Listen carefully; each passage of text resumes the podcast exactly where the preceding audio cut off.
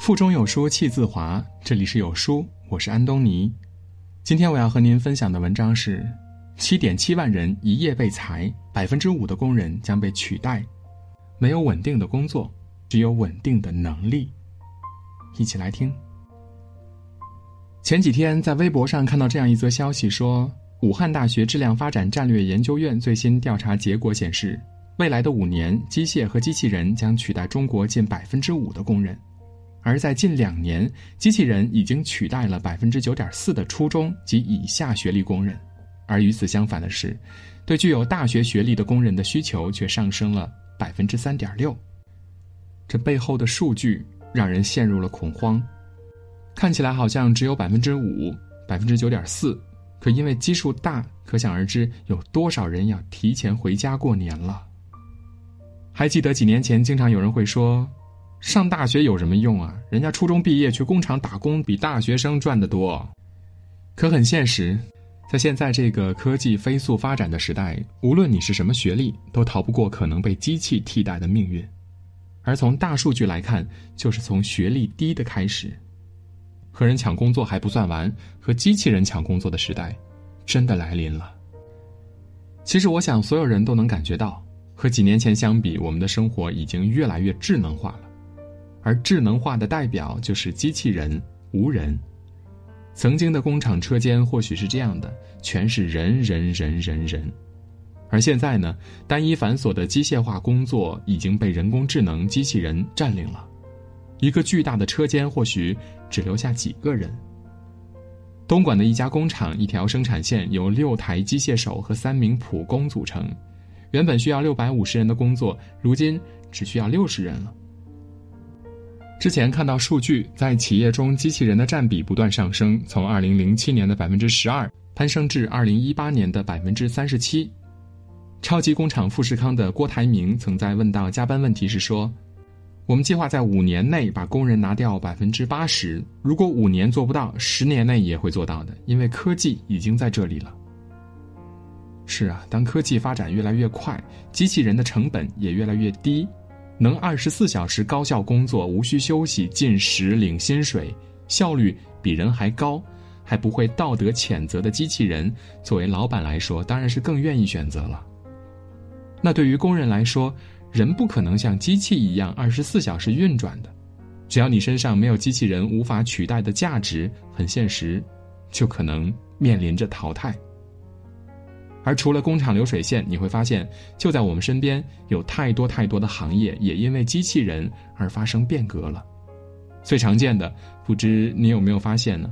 现在去餐厅吃饭，很多时候都没有服务员来拿菜单点菜了，甚至有的餐厅呢，连接待的服务员都很少，点餐、付账、夹菜都是靠桌子上的二维码自助的。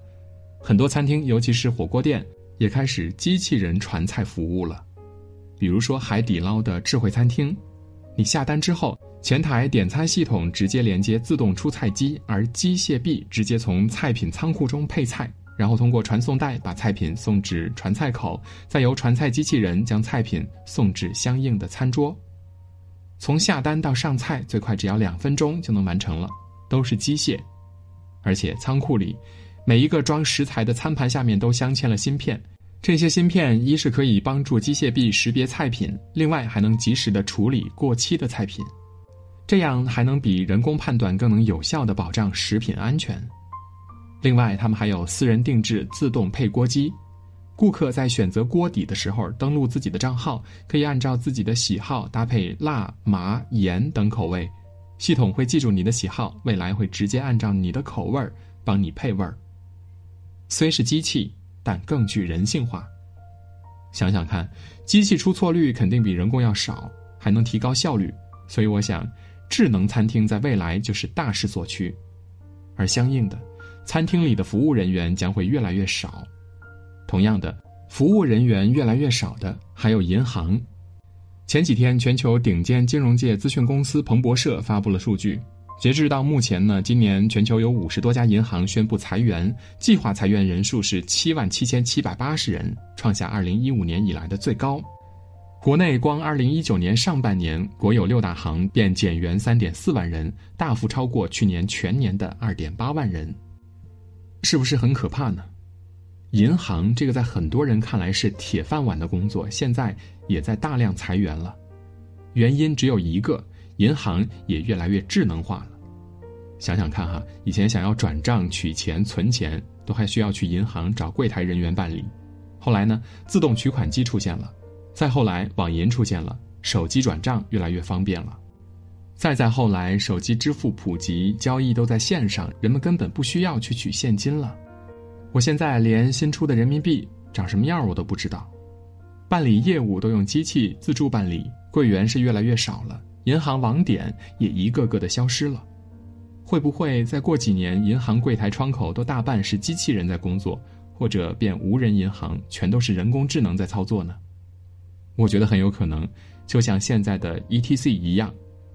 几年前，唐山政府把一些路桥的收费站给取消了，一位收费大姐就哭诉。我今年三十六岁，我的青春都给收费站了。我现在啥也不会，也学不了其他什么东西，以后我怎么活呀？曾经收费站也是很多人梦寐以求的稳定工作，可是结局却很凄凉。而以前还只是取消一些路段的收费站，而现在 ETC 已经普及了。再过一段时间，高速收费口或许只有一到两个口是人工收费了。很现实，那些多出来的收费员不是转岗，就是即将面临淘汰了。其实对比很强烈，一边是超过百分之九点四的初中以及以下学历工人失业了，而另一边各大公司年薪一两百万去争抢顶尖应届毕业生，一边是员工飞速被替代。另一面，令人心动的 offer 里面的李浩源在实习结束之后呢，决定去读研究生。但这家人人挤破头想进的中国顶尖律所，还是将宝贵的 offer 发给了他，愿意等他三年毕业。为什么呢？因为他太优秀了。曾经那个读书无用、单凭一双手白手起家的时代已经过去了。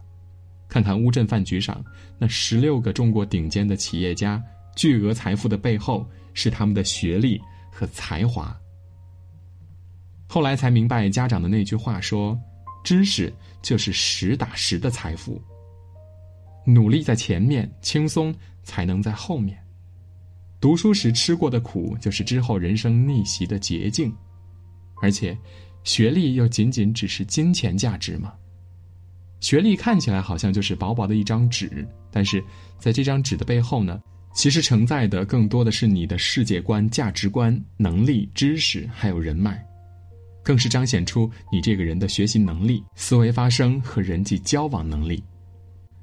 学习会让你懂得越多，眼界更宽，思想更深刻，更会让你选择性更广。虽然不一定能让你成功，能让你赚到更多的钱，但是能确定的是，他们一定会给你带来更多的成功的可能性和选择权。而在未来，这种选择权或许就是救命稻草。看到很多专家说要阻止机器人替代人工作，可即使从现实来看，即使没有机器人竞争，也还有人代替的岗位只会越来越多，优胜劣汰，这必然是一个趋势。只要你没有竞争性，但即使面对着这样残酷的现实，还有很多人是在混着日子。二零二零年到了，也该醒醒了。无论你是做什么行业的，也都该有危机感了。之前看过一句话说：“睡得着的人是幸福的，因为你还没有见过现实有多残酷。”是啊，你看，现代人为了不被替代，已经不只是努力，而是拼命了。九九六已经成为默认状态，零零七才是职场超人。凌晨三点，办公室灯火通明，刚生完孩子几个小时就开始对接工作了。成人世界中，你不仅要跟人抢工作，还要跟机器抢工作。没有公司会愿意养闲人，你不愿意做，多的是人在后面等着替代你。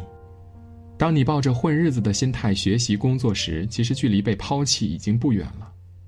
别说不努力了，到现在就连努力也是这个世界上最不值得一提的事儿了。只要你的努力没有带来好的结果，那没人在乎你有多努力。只要你没有价值，那就没有人会惯着你。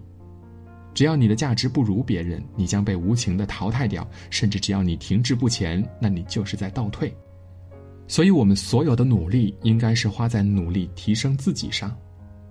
抱怨哀叹都没用，别人根本不在乎。只有真正有本事、有价值的人，又肯努力的人，才能存活下去。我们身边有两类人，一类是充满着慌乱、焦虑的人，一类是任世事变迁，我自岿然不动。而在对比之后，你会发现这两者最大的区别就是实力不同。实力不同，自然自信心也就不同了。我们可能无法去面对这个世界的世事变迁，所以只能做的就是努力一点，让自己一直保持着强大的竞争力。努力，你可能会出局；而不努力，你一定会出局。这个世界上没有稳定的工作，但有稳定的实力。今天的分享就到这里。CCTV 特邀英语讲师贾晨飞用美剧带你轻松掌握科学的英语学习法，原价二百九十九元，限时特价仅需二点九九元。七节英语课程加包邮实体课程礼盒加专属社群服务，现在报名还可参与抽奖，赢取 iPad mini 大礼。长按识别下方二维码，立即报名。好书伴读，让阅读成为习惯。长按扫描文末的二维码，在有书公众号菜单免费领取五十二本好书，每天有主播读给你听。如果你喜欢今天的文章，记得在文末点个再看，或者将文章分享至朋友圈，让更多的朋友和有书一起成长。我是主播安东尼，明天清晨我依旧在有书等你。早安。